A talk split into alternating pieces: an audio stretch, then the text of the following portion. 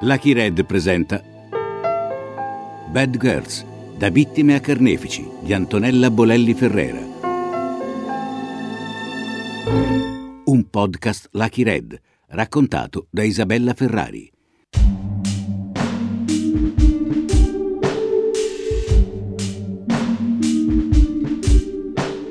Bad Girls è il racconto corale di donne che da vittime di violenze si sono trasformate in giustiziere.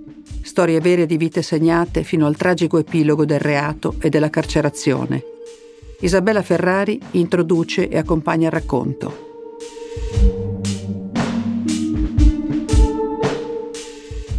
Questa è la storia di Patrizia, ma anche di altre donne conosciute in carcere, che ci introducono in modo inedito nel mondo della prostituzione. Corpi in vendita. Ogni notte, eh, ma anche di giorno, nelle nostre città, c'è un mercato dei corpi che si consuma davanti ai nostri occhi, lasciandoci ormai nella completa indifferenza. Ragazze giovanissime, di ogni provenienza e razza, agghindate in vario modo, più spesso seminude, sostono sui marciapiedi in attesa del cliente di turno. Non lontano ma ben nascosto c'è quasi sempre il loro sfruttatore a controllare che, che gli affari procedano senza intoppi e che la merce in vendita frutti un bel incasso. Che poi quella merce abbia anche un'anima per lui non ha importanza. A volte c'è una retata. Le ragazze passano una notte in galera, poi di nuovo fuori sul marciapiede se le trovano con qualche dose nella borsetta, le notti diventano di più e questo fa imbestialire il pappone che perde il guadagno. Ma c'è da starne certi che lui non finisce quasi mai al fresco. Perché le ragazze non parlano. Hanno troppa paura. Sanno che cosa le aspetta una volta uscite. Ma il teatro di questa mercificazione dei corpi femminili non avviene soltanto sulla strada c'è chi organizza case d'appuntamento clandestine, dove al riparo da occhi indiscreti i clienti possono dare sfogo alle loro fantasie più torbide.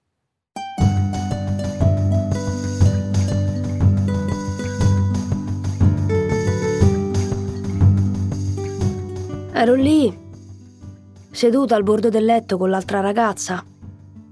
Le volevo un gran bene. Gliene voglio tuttora. È stata la prima con cui ho condiviso lo sfregio della prostituzione. Mi ricordo il primo cliente che è entrato. Pelato sui 40, occhi chiari, cicciottello e morbido come il sedere di un bambino. Beh, si capiva eh, che non vedeva una donna da un bel po'. E per questo veniva con noi, come tutti gli altri sfigati che non hanno alternative. Un altro si presentava regolarmente a mezzanotte e se ne andava mm, non prima delle 5 del mattino.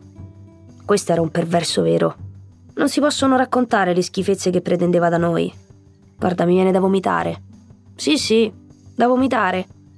Perché una volta capito anche questo. È proprio addosso a lui. Non ero riuscita a trattenermi ed ero terrorizzata che mi aggredisse o andasse a lamentarsi, che sarebbe stato pure peggio per me. E lui invece era tutto contento, cioè un pazzo. I peggiori poi erano quelli in giacca e cravatta che venivano all'ora di pranzo. La pausa la trascorrevano con noi. Tutti seri, acchittati. Non l'avresti mai detto che nella 24 ore nascondessero un grembiulino o degli indumenti femminili. E dopo che li avevano indossati, si trasformavano in scolaretti o fanciulle con le rughe e la pancia, smaniosi di subire ogni genere di maltrattamento. Eh, ma in fondo erano più innocui di quelli sadici che ti martoriavano con manette e frustini. Tutti uomini con mogli, figli e una posizione. Arrivavano e se ne andavano in silenzio. Non parlavano di loro. Non volevano storie. Non riesco a dimenticare quello che mi voleva vedere incinta. Così fui costretta dai miei capi a comprare una pancia finta in un sexy shop e a ballare così conciata per il cliente che alla fine pretendeva che gli lasciassi la mia biancheria intima usata da portarsi via. Poi siccome era uno importante, Dovevo premurarmi di tenere in un cassetto una scorta di mutandine di seconda mano, altrimenti per me erano guai. C'era anche quell'altro a cui piaceva una ragazza tutta per sé mentre lui guardava una coppia che faceva sesso. come se vedessi un film porno, però dal vivo. Un altro cliente, sempre strafatto, parlava e sparlava durante i nostri incontri. Il suo chiodo fisso era la moglie. Ci faceva perfino vedere le foto. Per nostra fortuna passava più tempo a raccontare di lei che a fare altre cose. Un po' se ne lamentava e poi finiva sempre col dire che in fondo era una brava donna. Lui era un depresso. È come noi, d'altronde.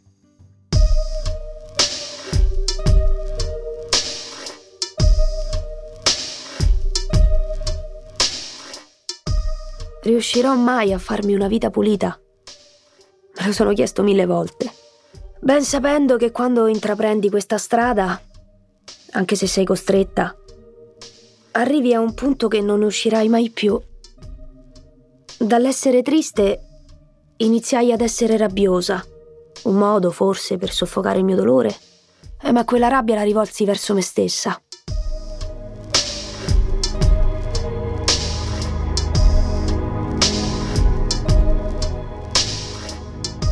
Questi tagli sulle braccia e sulle cosce furono i primi effetti della malattia che si stava impossessando di me. E i clienti si lamentavano. Non mi volevano più con tutte quelle ferite. I capi mi massacrarono di botte e di bruciature di sigarette sulle gambe. Senti, zoccola, se ti piacciono i segni t'accontento io.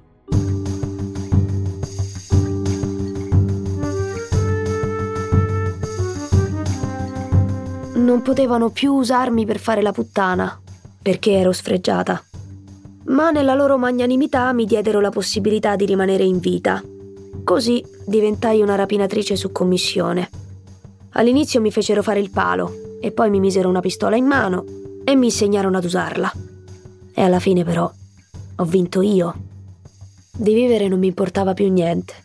Così durante l'assalto a una banca minacciai un'impiegata con la pistola e la guardia giurata sparò a me. Per davvero.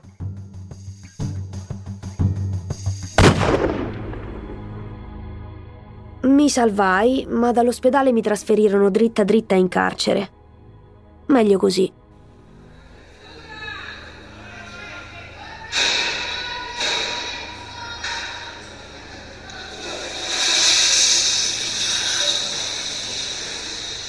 La malattia mi sta annientando dentro. Le sedute con la psicologa non tolgono né aggiungono niente al mio stato. I farmaci che mi ha prescritto li butto giù per il gabinetto. Non mi va di sentirmi uno zombie.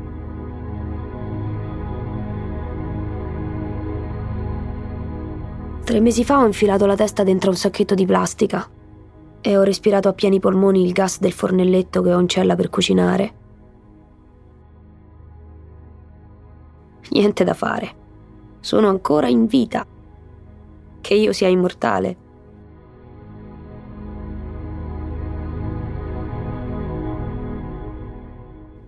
Quasi tutte le ragazze che finiscono sulla strada prima o poi si ritrovano in carcere. Nella sciagura c'è almeno un lato positivo, che in prigione non ci sono sfruttatori né clienti, magari sadici, che avendo sborsato una bella somma per usarti, Pensano anche di poterti legare, picchiare, frustare e magari bruciarti con la braccia della sigaretta. Non tutte riescono a subire all'infinito questa, questa mortificazione fisica e morale.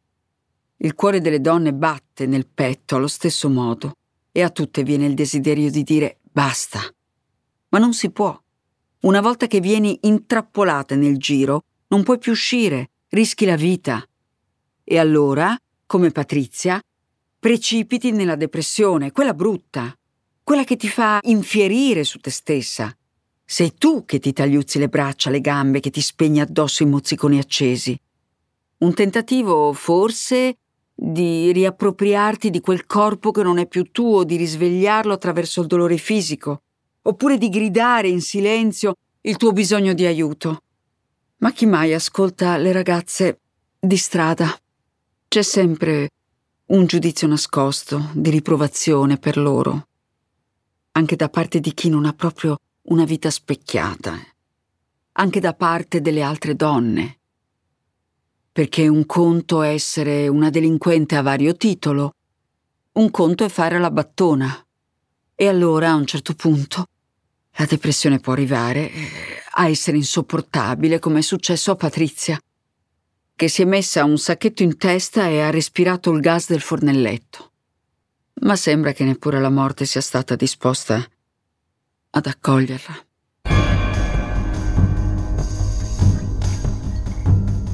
Entrai nell'auto. Mi dicevano di vestirmi bene. Non elegante, ma nemmeno trasgressiva. Dovevo sembrare una ragazza per bene. La classica studentessa. Beh, così mi sarei distinta dalle altre che battevano la zona e dai trans che si mostravano nella loro nudità quasi totale. Seni gonfiati e membri maschili strizzati nei perizomi. I due sfruttatori che mi davano protezione mi portavano in giro per parcheggi.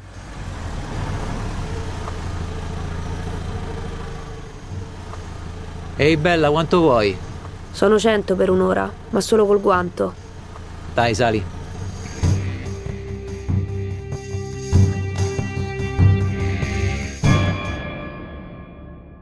La notte c'è tutto un mondo che si muove in alcune aree che dovrebbero servire unicamente per parcheggiare le auto. Ed è qui che ci conduce Patrizia, dando voce alla storia di un'altra ragazza che ha conosciuto in carcere, anche lei nelle mani di odiatori di donne, loschi figuri del mercato della prostituzione. Ma com'è finita nelle loro grinfie?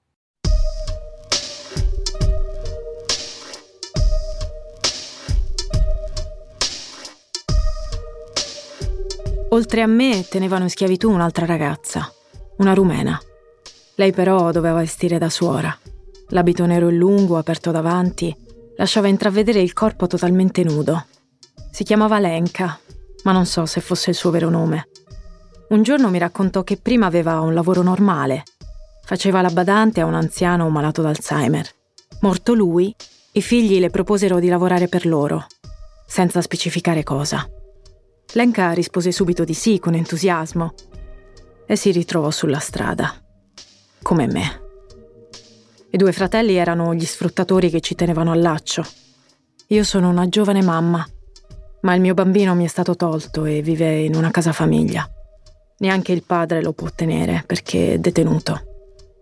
E quando uscirà nostro figlio avrà 22 anni. Non ho mai avuto una vita normale mia madre era una ballerina di lap dance. A volte mi portava nel locale e mi lasciava dormire da sola nel suo camerino. Anche se ero piccola, ricordo ancora quella stanzetta squallida dove lei si cambiava e si truccava tra un numero e l'altro dello spettacolo. C'era un grande specchio sbeccato, una seggiola e un tavolino pieno di rossetti, cipri e ombretti. Era sporco, pieno delle polveri colorate di quelle scatoline aperte e mai richiuse. C'era anche un water. Mia mamma si sedeva lì e si faceva il bidet con il doccino. Solo oggi capisco il perché si lavava ogni volta. La lap dance era solo una parte del suo lavoro. Io dormivo a pochi centimetri da terra, in una brandina per cani, così corta che ero costretta a tenere rannicchiate le gambe e quando mi dovevo alzare per un po' non riuscivo nemmeno a camminare perché erano completamente addormentate. Non so perché a mia mamma non impedirono di tenermi come hanno fatto a me con mio figlio. Forse la mia vita sarebbe stata diversa. Un padre non l'ho mai avuto, né ho mai saputo chi fosse, come non lo sapeva mia madre.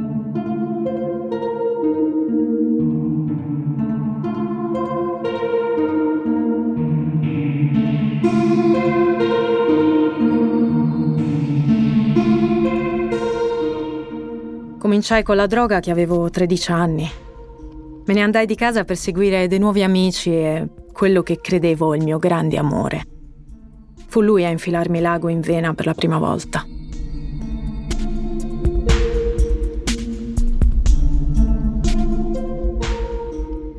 Ho conosciuto il carcere dopo aver partorito il mio bambino. Ma il papà non era quel primo amore. Era un ragazzo molto più grande che faceva parte della malavita locale nella cittadina toscana in cui vivevo e in cui ero nata. Rimasi affascinata da quel belloccio che maneggiava pistole, e coltelli, che tutti temevano e rispettavano. Divenni la sua donna.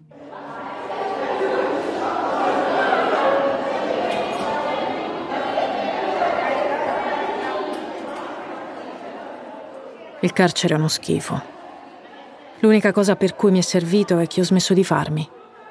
Non accade quasi mai, a me è successo. Dopo quattro anni di gabbio e disintossicazione forzata il mio corpo, ma soprattutto la mia mente, non sentono più il bisogno della roba.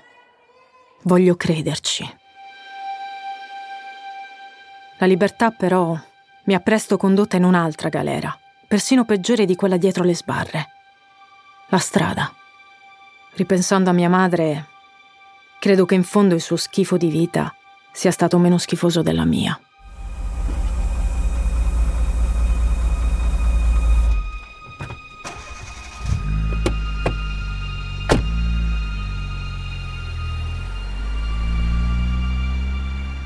Al parcheggio arriva un'auto. L'uomo abbassa il finestrino. Gli faccio il prezzo che va dai 70 ai 100 euro a seconda di quello che chiede. Vada per i 100. Mentre salgo, mi guardo intorno per scorgere i miei protettori. Il cliente ha una faccia che non mi piace, l'esperienza mi ha insegnato che spesso l'abito fa il monaco. I due non li vedo. Sono un po' nervosa, ma non posso rifiutare. Non ho diritto di scegliere. Lenka intanto scende da un'altra auto e si avvia dietro il cespuglio dove teniamo due bacinelle d'acqua, una a testa, che ci devono bastare per tutta la notte. Per fortuna il cliente decide di consumare dentro al parcheggio, come fanno altri. Evidentemente mi ero sbagliata, il tipo non ha intenzioni strane. Fa tutto abbastanza in fretta. Mi rivesto, aspetto i soldi. Lui rimane immobile. Sei brava. Voglio divertirmi ancora con te. Quanto vuoi? Altri 150. Va bene. Non restiamo qui. Cos'hai paura? Idiota che sono. Dovevo seguire il mio istinto, ma è troppo tardi. Dopo un paio di chilometri si ferma all'improvviso lungo la strada buia che stiamo percorrendo. Dai, scendi. Che c'hai, non ti va più? Ti ho detto di scendere. Prima dammi i miei soldi. Sparisci, ti ho detto. Lo stronzo non voleva pagare. Dovetti tornare a piedi al parcheggio. Ero infreddolita e scossa. Me l'ero vista brutta. I miei magnaccia erano appostati e stavano aspettando il nostro rientro già da un po'. Quando mi videro sola, non mi diedero neppure il tempo di spiegare. Stupida troia, di questa notte non ti becchi un centesimo.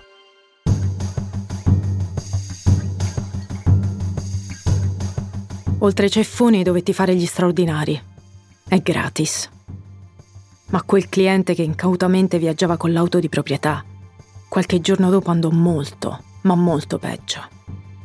Cane mangia cane. E della sorte degli uomini che usano le donne. Non me ne importa niente.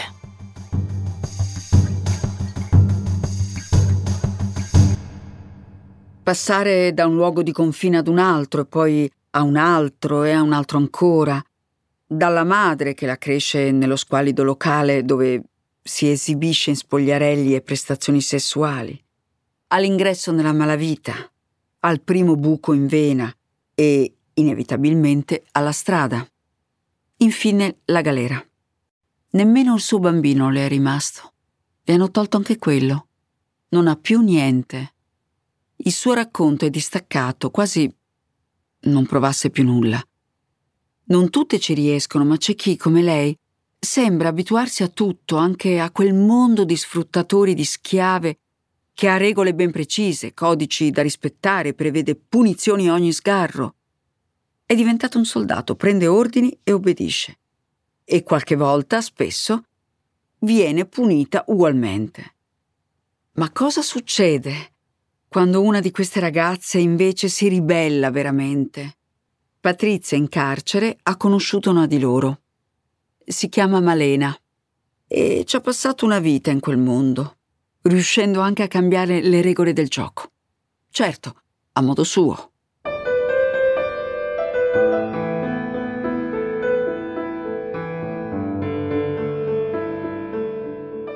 Malena in carcere non era ben voluta. È una storia lunga la sua. Bisogna partire da lontano, a quando era giovane come noi ed era così bella che sembrava disegnata. Era anche molto sexy. Non volgare, però. Così mi ha raccontato lei.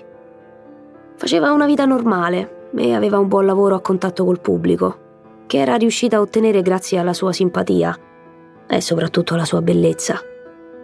A un certo punto si innamora di un uomo perdutamente e ha mollato tutto per seguirlo, la pazza. Eh sì, perché quel tipo mica era uno coi soldi che la faceva stare comoda. Faceva un lavoro speciale, il pappone per l'esattezza. Era una montagna di lardo, pelato, con degli occhi da serpente che ipnotizzano quando ti guarda. Era maledetto da Dio. E maledetti erano quelli sotto di lui. Il suo fiuto gli disse che quella splendida creatura avrebbe potuto attirare molti uomini disposti a pagare bei soldoni per divertirsi con lei. Uomini particolari, bestie che usano le donne. Insomma, l'amore che è cieco le giocò un terribile scherzo. Non è così, Malena?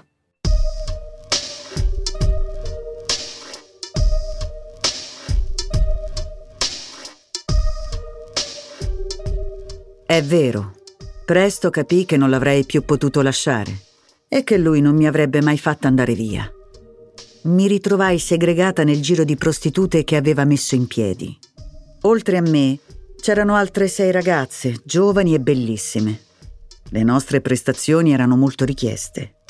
Sembrava un BB, invece era un bordello di lusso. In ogni stanza c'era una ragazza.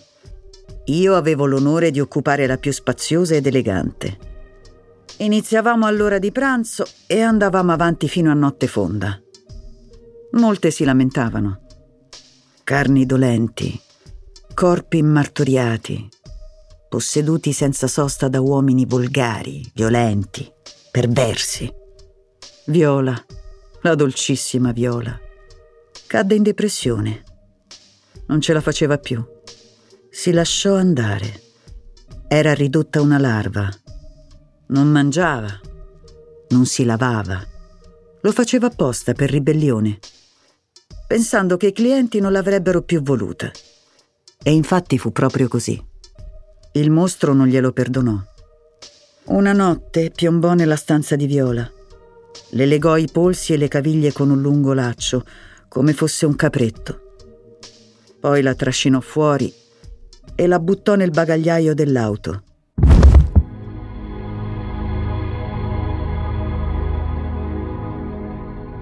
Viola non urlava, non piangeva, non lo implorava. Anche quando lui le chiese di ripensarci, non disse una parola. Preferiva morire. E trovò persino la forza di sorridere mentre sputava su quel faccione paonazzo di rabbia. Solo che l'ultima cosa che vide dopo quel gesto fu il buio.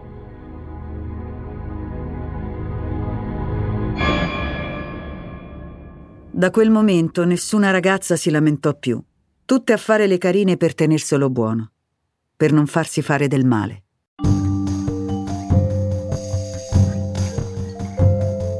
A Malena toccavano gli straordinari col mostro, essendo la sua donna. E un giorno però disse basta. Quanto alle altre, peggio per loro se preferivano vivere come schiave. Poi le venne un'idea, una brutta idea.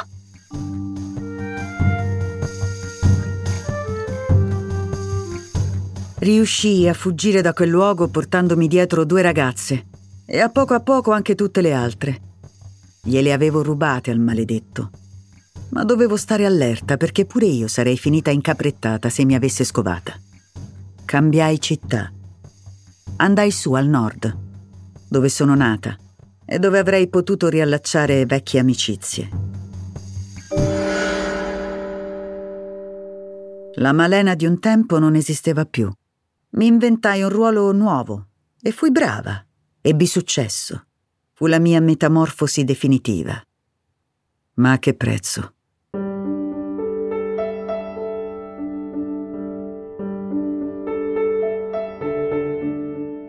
Ho dimenticato che cosa sia il rispetto. Ho dimenticato che cosa significhi essere una donna. Ho dimenticato per sopravvivere.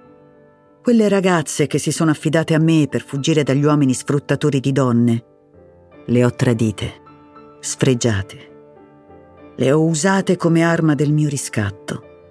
Oggi mi chiamano la maîtresse. Oggi sono io il mostro.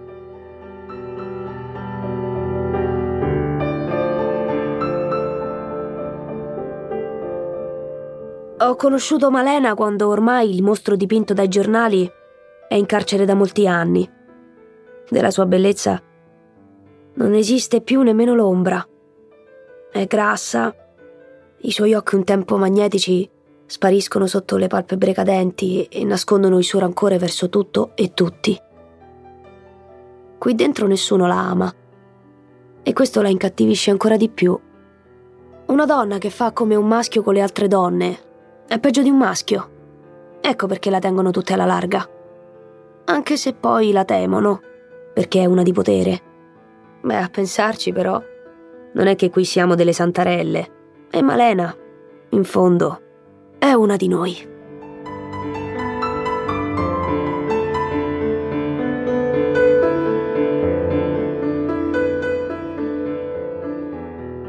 Malena è riuscita a ribellarsi, a fuggire dal mostro, a sopravvivere. Ma ha fatto pagare ad altre donne come lei il prezzo del suo sfregio all'uomo che l'aveva soggiogata, il prezzo della sua libertà. La violenza che lei stessa ha dovuto subire ha finito per generare altra violenza, provocando un, una sinistra mutazione. Malena, da vittima, si è fatta carnefice e non del mostro, ma di altre donne che ha attirato nella sua trappola. E per farlo ha dovuto seppellire il suo cuore di donna. È stato come un patto col diavolo. La sua storia è una di quelle senz'altro più divisive, che dentro ti lascia alcuni grandi interrogativi. Per questo lasciamo a Patrizia, che di quel mondo ha fatto parte e che ci ha condotto fino qui, l'ultima parola. Malena dice in fondo è una di noi. Ascolta tutte le puntate della serie in esclusiva su Amazon Music.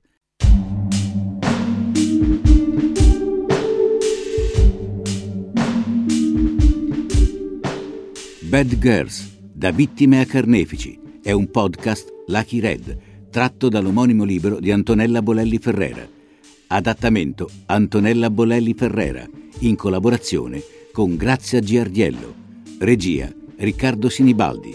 Editing, sound design e musiche originali Alessandro Morinari. Effetti sonori Matteo Bendinelli. Fonico di mix Filippo Barracco.